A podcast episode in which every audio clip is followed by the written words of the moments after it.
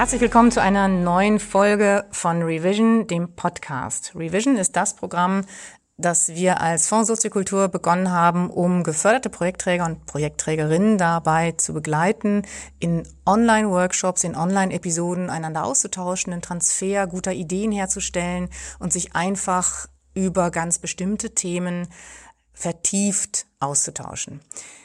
Nach jeder Episode nehmen wir einen Podcast auf und zwar mit den besonderen Gästen, Guest-Speakern, den Sprecherinnen, die uns immer ganz besondere Einblicke in ihre Arbeit und ihre Gedanken geben.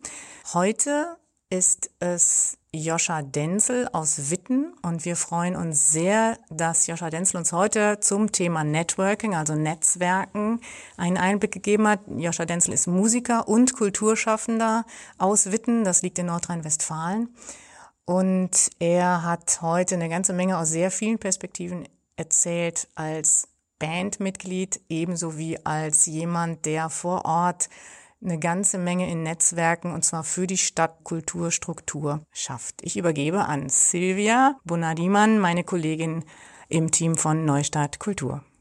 Heute ist hier mit uns äh, Joscha Denzel. Ich habe einige Fragen für dich, Joscha. Ich möchte einfach, dass du dich gerne vorstellen könntest mit dieser Idee dann in Blick.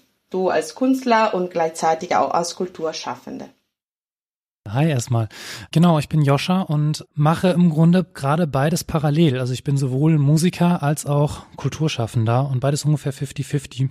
Das heißt, ich arbeite zum einen für das soziokulturelle Zentrum Die Werkstatt in Witten, mache aber auch viele Projekte in der freien Szene und äh, bin zum anderen Musiker in der Band Figur Lemur, mit der wir deutschsprachigen Elektro-Pop-Rap mit vielen 80s-Synthes vermischen und versuchen da eine Musikkarriere aufzubauen. Wir haben am Anfang der Episode mit unseren äh, Teilnehmerinnen und Teilnehmern gesprochen über Superpower. Und wir haben sie gefragt, äh, dann, was ist äh, eure Superpower? Superpower, dass ihr in eure Netzwerkarbeit bringt. Und jetzt dann die Frage an dich, was ist dann dein Superpower in diesem Zusammenhang? Ähm, ich glaube, ich bin ein Diplomat. Was ich für mich persönlich schön ist, ist, ich denke gerne groß und ich denke gerne visionär und so, aber wenn es um die Netzwerkarbeit geht, habe ich schon so oft die Erfahrung gemacht, dass zwei Leute miteinander irgendwas nicht diskutieren können und äh, ich schalte mich dazwischen und gebe in meinem Gefühl nur dieselben Dinge wieder, die sie schon zu mir gesagt haben und plötzlich funktioniert es. Scheint ein Geheimnis zu sein. Deswegen, wenn es eine Superpower ist, dann dieses komische Diplomatische, ohne dass ich mich dafür anstrengen müsste. Das ist sehr, sehr schön, wenn das klappt. Gehen wir ein bisschen tiefer dann in deinem ersten Vortrag. Du hast gesprochen von Netzwerkseite, von deiner Band ähm, Figur Lemur. Und du hast gesagt, am Anfang war auch diese Netzwerkseite auch fast wichtiger oder hat eine wichtigere Rolle gespielt, auch als die künstlerische Seite. Kannst du uns ganz kurz oder auch ausführlicher natürlich erklären, was meinst du dann mit Netzwerkseite? Wenn man das jetzt auf so einen Projektkontext überträgt, wie wir das als Kulturschaffende kennen, könnte man natürlich auch sagen, mein Netzwerk sind jetzt nur die Leute, mit denen ich am Projekt arbeite und das wären ganz nah dran erstmal so meine drei anderen Bandmitglieder, vielleicht die Leute, die mit uns auf Tour kommen. Aber wenn ich von Netzwerk im Kontext vom Musikmachen, vom Bandsein spreche, dann geht es mehr so um das große Ganze, dass es einmal ein Netzwerk an Leuten gibt, die so um uns herum sind, äh, Menschen, denen wir vertrauen und die uns vertrauen und die ganz, ganz viel Energie da reinstecken, dass dieses Bandprojekt vorangeht. Ähm, und dann fühlt es sich auch gar nicht so an, als sei das jetzt nur das Projekt von uns vier Bandmitgliedern, sondern als würden da ganz viele Leute für so ein gemeinsames Ding Energie investieren. Das zeigt sich zum Beispiel, wenn wir Musikvideos drehen und dann plötzlich da eine Crew von 15 Leuten drei Tage lang durchzieht, unfassbar engagiert und enthusiastisch. Es ist auch ein bisschen magisch. Wir wissen nicht so richtig, warum machen die das denn für uns?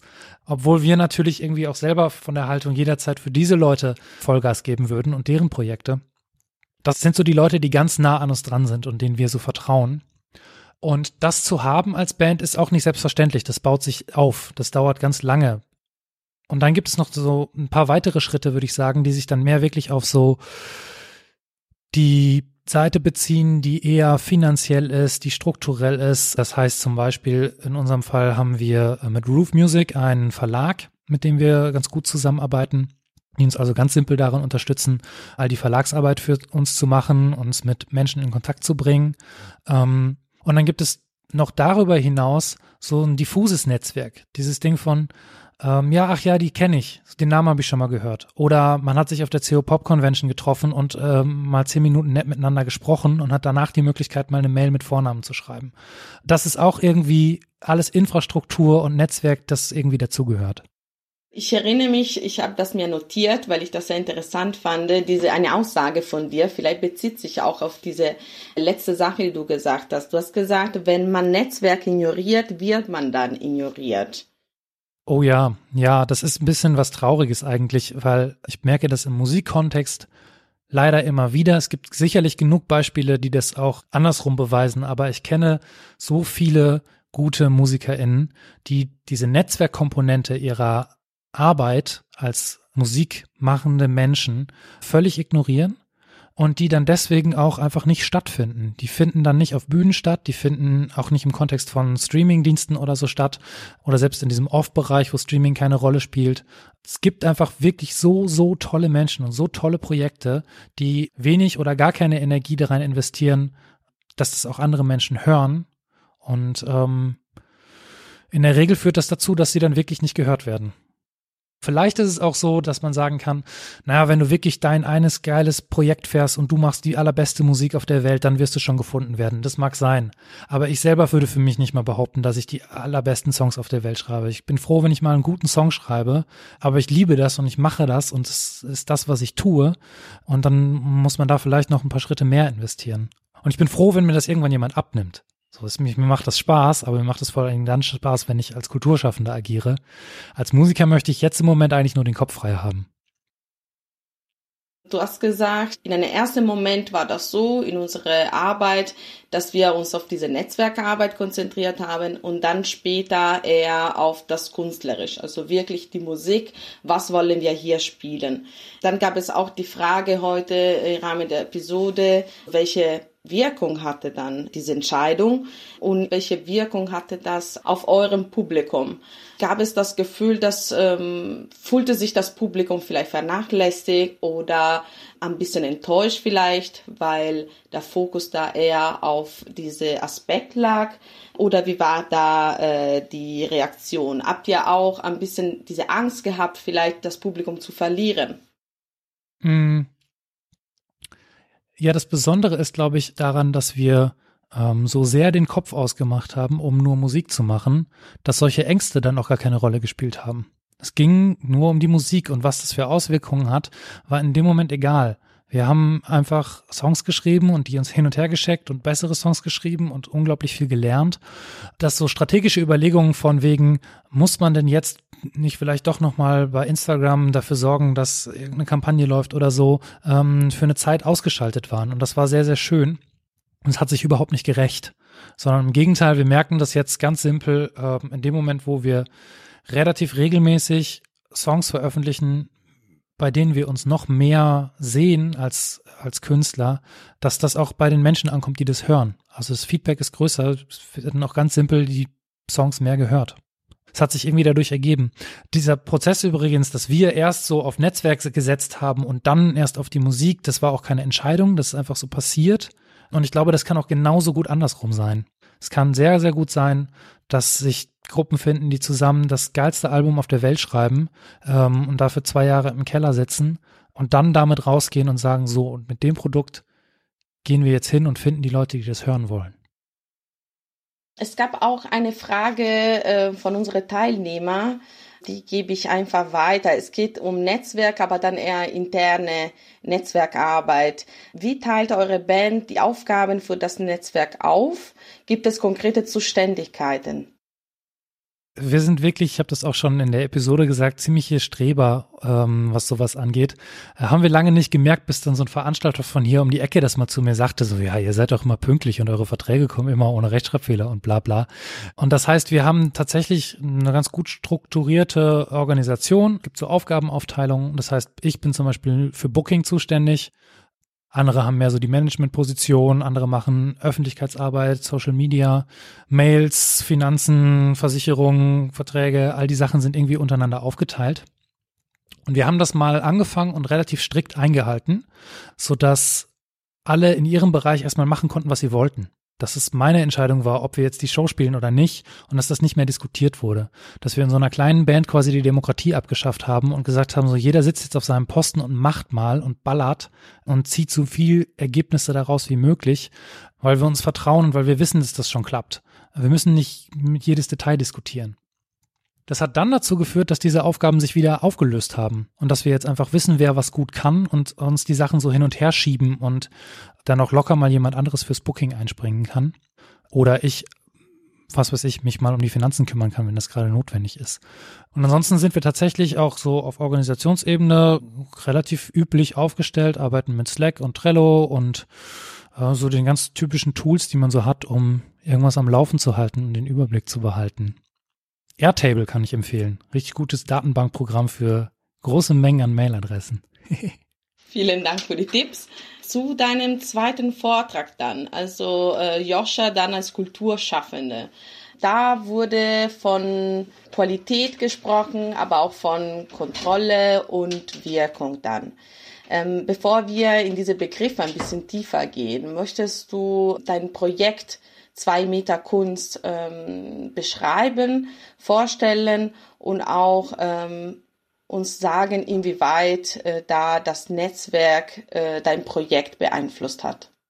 Ja, dieses Projekt zwei Meter Kunst kann ich dann noch mal kurz skizzieren. Das ist ähm, direkt in der ersten Woche des Lockdowns als Idee entstanden und am Ende der zweiten dann direkt schon live gegangen.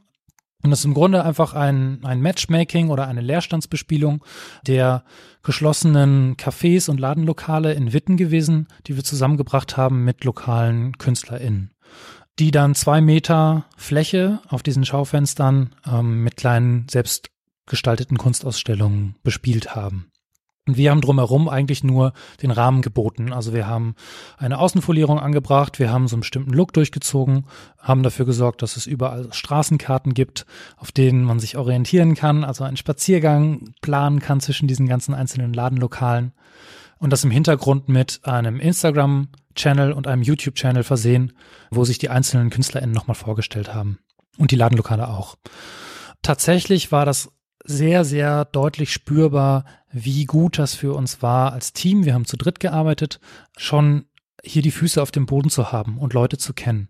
Weil sonst wäre das nicht möglich gewesen, so schnell auf so eine veränderte Situation zu reagieren, dass dann am 14. März habe ich, glaube ich, meine letzte Veranstaltung durchgeführt und plötzlich war alles anders und wir haben diesen Bedarf gesehen und uns gefragt, warum macht das denn kein anderer? Jetzt mal schnell hier diese Bespielung zu machen. Haben gemerkt, das macht keiner, also haben wir das eben gemacht. Die meisten der Ladenlokale waren für uns einfach leicht zu erreichen, weil wir in den Vierteln hier vernetzt sind, weil wir die Leute kennen. Ähm, KünstlerInnen war ein bisschen schwieriger, aber auch da war es einfach so ein, wie so ein Kettenbrief. Ähm, Leute anrufen, die wieder Leute anrufen, die Leute anrufen und dadurch haben wir ganz, ganz viele Menschen gefunden.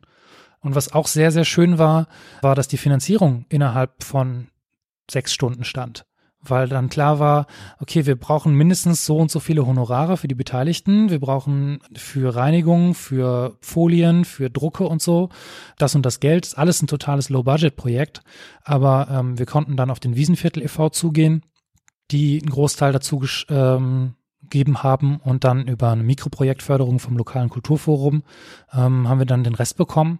Und das war so schön, weil wir da nicht viel erklären mussten. Wir konnten da anrufen und sagen, hey, wir haben was Gutes vor und man kannte uns da und uns wurde da vertraut und dann konnten wir deswegen so schnell loslegen. Wenn du von Netzwerkarbeit und Networking äh, und dann natürlich auch Kontrolle redest, ähm, was ist da dieser Zusammenhang, die Rolle von Qualität?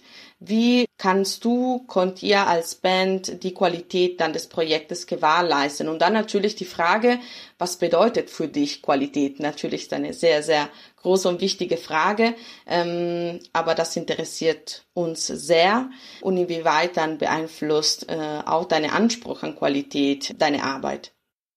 Mhm. Das Spannende ist ja, dass ich darauf zwei unterschiedliche Antworten habe, je nachdem, aus welcher Rolle ich spreche. Auf die Band bezogen ist es so, dass sich Qualität auch für uns nicht messen lässt. Wir wissen nicht, was das ist. Wir wissen nur, wann sich ein Song irgendwie gut anfühlt. Und dass wir von den 40 Demos, die wir jetzt haben, fünf anmachen können, von denen wir wissen, die anderen drei verstehen den gleichen Song genauso wie ich, die fühlen das Gleiche dabei und wissen, in welche Richtung das geht. Ähm, das ist irgendwie die Qualität, an der wir messen, ob, ob wir da sind, wo wir sein wollen. Weil es oft so war, dass wir Songs geschrieben haben und das Gefühl hatten, das sind noch nicht wir. Das waren vielleicht schöne Lieder, aber es war, war nicht das, was wir irgendwie machen wollten. Das ist so eine sich entwickelnde Ästhetik, die über die letzten Jahre dann sich mehr und mehr zusammengefunden hat und dann jetzt so mit den letzten Schritten sich im Laufe des letzten Jahres so richtig zusammengezogen hat und verdichtet hat, so dass wir über bestimmte Dinge auch nicht mehr diskutieren müssen. Ich erinnere mich daran, dass wir vor einem Jahr noch darüber diskutiert haben, welche Snare-Sounds benutzen wir. Sind das wirklich wir, wenn der Song ein bisschen funky ist oder so? Und solche Debatten stellen sich jetzt nicht mehr. Ist irgendwie, manche Sachen sind einfach sehr, sehr klar und sehr, sehr logisch. Und wir haben auch nicht die Gefahr oder sehen nicht die Gefahr und haben nicht die Angst, uns abgrenzen zu müssen und Songs auszusortieren, weil wir das Gefühl haben, das sind nicht wir, was wir vorher oft gemacht haben, aus Prinzip Sachen wegzuwerfen, weil wir glaubten, ah, das das ist nicht das Richtige, der Song ist zu funky für uns. Würde uns jetzt nicht passieren. Jetzt würden wir den Song schreiben, wenn er funky ist, aber sich richtig anfühlt, dann ist es halt ein Song von uns und er fügt sich in das gleiche Soundgewand ein. Und daran würde ich Qualität messen in diesem künstlerischen Kontext. Als Kulturschaffender ähm, bekommt das eine andere Komponente. Denn das Projekt, was ich bei zwei Meter Kunst vorgestellt habe, war ja dezidiert so gesetzt, dass wir nicht auswählen, wer stellt da aus dass wir keinen Filter davor setzen und nach unserem Geschmack und unserer subjektiven Auswahl darüber entscheiden, was halten wir für qualitativ ausstellungswürdig ähm, und haben das vollständig weggelassen. Und das hat dazu geführt, dass einfach sehr, sehr viele Menschen sich angefühlt haben und mitmachen konnten und uns schreiben konnten und äh, auch keine Angst davor hatten, uns zu schreiben, hallo, ich möchte mitmachen, ich habe jetzt meine ersten fünf Bilder gemalt, kann ich die trotzdem schon ausstellen. Ähm, solche Sachen sind eben passiert in dem Kontext, dadurch, dass wir keinen Filter davor gesetzt haben. Und das ist eigentlich das, was ich machen möchte, dass ich Leute ermutigen möchte und auch ermächtigen möchte, dass sie mit ihren Produkten nach draußen gehen und sichtbar werden. Weil ich das auf der anderen Seite als Musiker ja genauso gemacht habe. Ich habe immer Songs veröffentlicht, egal ob die an dem Punkt waren wie jetzt, dass ich sage, sage, wow, ich stehe da total hinter, oder ob ich sagte, äh, ja, irgendwie ist es noch nicht ganz, aber das ist mein Song, das ist das Beste, was ich gerade hinkriege. Hört euch das mal an. Und darum geht es irgendwie, wenn man Kultur macht, finde ich. Und daran würde ich dann die Qualität messen in so einem Projekt. Mit der kleinen Einschränkung, dass es manchmal diese Projekte gibt, wo es einfach die eine geile Idee gibt und die muss dann wirklich genau so umgesetzt werden, äh, bis ins letzte Detail, wie so eine Choreografie und die dann trotzdem dieselben Mechanismen herauskitzeln äh, kann, dass Leute sich beteiligen und äh, involviert sind und Teil des Projektes sind, wo man dann aber trotzdem die Kontrolle über, über jedes winzige Detail im Projekt hat. Aber ich würde mal steil behaupten, die Projekte sind in der Minderheit. Das ist toll, wenn das mal passiert, aber die anderen machen eigentlich mehr Spaß wieder zurück dann auf deinem Projekt äh, zwei Meter Kunst. Und du hast jetzt auch gesagt, wie offen auch das Projekt war. Und ihr habt dann keine qualitativen Kriterien festgelegt. Das war ziemlich offen. In dem Moment, in dem ihr das Projekt dann wiederholt habt und repliziert habt, in Bremen und dann Wetter, gab es da nicht ein bisschen die Angst, vielleicht klappt das dieses Mal doch nicht so wie letztes Mal, äh, vielleicht ist das doch zu offen. Was ist dann, wenn das Projekt doch nicht so schön wie letztes Mal ist? Ja, vielleicht gab es, ich, ich glaube, es gab keine wirkliche Angst dabei. Es gab schon einen seltsamen Moment, dass wir mit dem Kollektiv aus Bremen diesen Zoom-Call hatten und den alles an die Hand gegeben hatten. Und dann haben wir wirklich eine Woche lang nichts mehr gehört. Wir hatten gar keinen Kontakt und haben uns dann schon so Gedanken gemacht, na, sollen wir nochmal anrufen? Sollen wir nochmal fragen? Wir wollten aber auch nicht zu pushy sein. Wir wollten das nicht erzwingen, weil wenn man es erzwingt, dann passiert es eher, dass ein Projekt scheitert. Deswegen haben wir auch nie irgendwen gefragt, wollt ihr nicht zwei Meter Kunst nachmachen, sondern waren dann froh, dass Leute uns gefragt haben, um dann zu sehen, die waren einfach deswegen nicht erreichbar in der Woche, weil die total durchgezogen haben, weil die zum Teil nicht geschlafen haben und äh, dafür gesorgt haben, 15 Läden in Bremen zu akquirieren, die diese Kunstausstellung machen. Ich meine, das Schlimmste, was hätte passieren können, ist, dass es nicht passiert, ja, dann hätte ich eine Stunde einen Zoom-Call gehabt und ein Paket an Daten zusammengeschnürt. So what? Oder, na, dann wird es eben eine Ausstellung, die nicht so richtig funktioniert, die vielleicht ein bisschen krampfig ist, die dann wegignoriert wird. Das versendet sich, sagt man beim Radio. Dann ist es auch egal. Also es gibt ja viele dieser Leerstandsbespielungen, die irgendwie auch aufpoppen und dann wieder verschwinden. Und es hätte mir nicht wehgetan, wenn das jetzt so gewesen wäre. Auf der anderen Seite war das auch einfach ein Gefühl. Die drei, die uns, die uns da angerufen haben und uns in diesem Zoom-Call gegenüber saßen, da stimmte die Stimmung. Da war klar, die machen das schon. Schön. Ich habe eine letzte Frage. Das Thema von dieser Episode war Networking. Und dann die Frage, hast du dann einen Tipp für die Teilnehmer und die Personen, die zuhören zum Thema ähm, Networking? Ich habe da im Vorfeld der Episode auch drüber nachgedacht, weil wir auch diskutiert hatten, eigentlich wollen wir gar nicht erklären, wie geht Networking, weil wir davon ausgehen, die haben alle ihr Netzwerk, die wissen schon, was sie tun. Ähm, wir müssen nicht erklären, wie man jemandem eine Mail schreibt, um mal Hallo zu sagen. Für mich ist es irgendwie tatsächlich darauf runterzubrechen, Leute kennen und nett sein. Vielleicht ist es zu plump, weiß ich nicht. Aber äh, für mich funktioniert das sehr, sehr gut, den Leuten zuzuhören, zu versuchen, welche Motive haben die, das zu verstehen und dabei transparent zu sein. Was möchte ich eigentlich? Warum sprechen wir miteinander? Oft ist die erste Intention ja einfach nur mal Hallo zu sagen, nur mal zu gucken, was machen die anderen so in meinem Umfeld, in dieser Stadt, ähm, darüber hinaus oder in dem gleichen Genre wie ich. Ja, und dann Leute kennen und nett sein. Das baut Vertrauen auf. Das ist bestimmt sehr, sehr wichtig. Mechtil, ich gebe dir das Wort weiter dann. Und vielen Dank, Joscha. Vielen lieben Dank für deine ausführliche Antworten. Und sehr ehrliche auch. Ja, ich danke dir. Schade, dass ich jetzt noch was sagen muss, weil das ist eigentlich ein fantastisches Schlusswort. Was ist Netzwerken? Leute kennen und nett sein. Trotzdem mache ich so ein bisschen so einen Abbinder und ich hoffe, nichts von dem, was du gesagt hast, äh, versendet sich, also fällt hinten rüber, sondern jedes Wort bleibt in Erinnerung oder wird mehrfach angehört.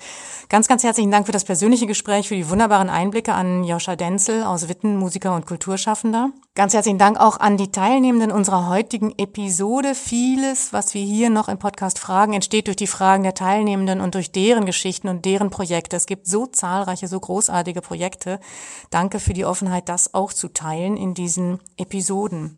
Dritter Dank geht ganz sicher an Abhey Adikari und Andrea Geipel, an die Macher und Macherinnen dieser Revision-Reihe. Wir genießen das sehr, die Zusammenarbeit. Und ich muss es sagen, weil uns das die Möglichkeit eröffnet, es wird alles gefördert von der Beauftragten der Bundesregierung für Kultur und Medien, BKM, die das Neustadt Kulturprogramm auf den Weg gebracht haben. Heute ging es um Netzwerke und darum, Leute zu kennen und nett zu sein. Wir machen nächste Woche weiter. Da geht es um Ecosystem. Das geht noch ein bisschen näher ran oder auf eine andere Art und Weise vielleicht darauf ein, was eigentlich eine Umgebung ist und wie man noch damit arbeiten kann. Herzlichen Dank, Joscha Denzel, Silvia Bonadiman, Neustadt Kulturteam. Wir hören und sehen uns hoffentlich wieder. Bis bald.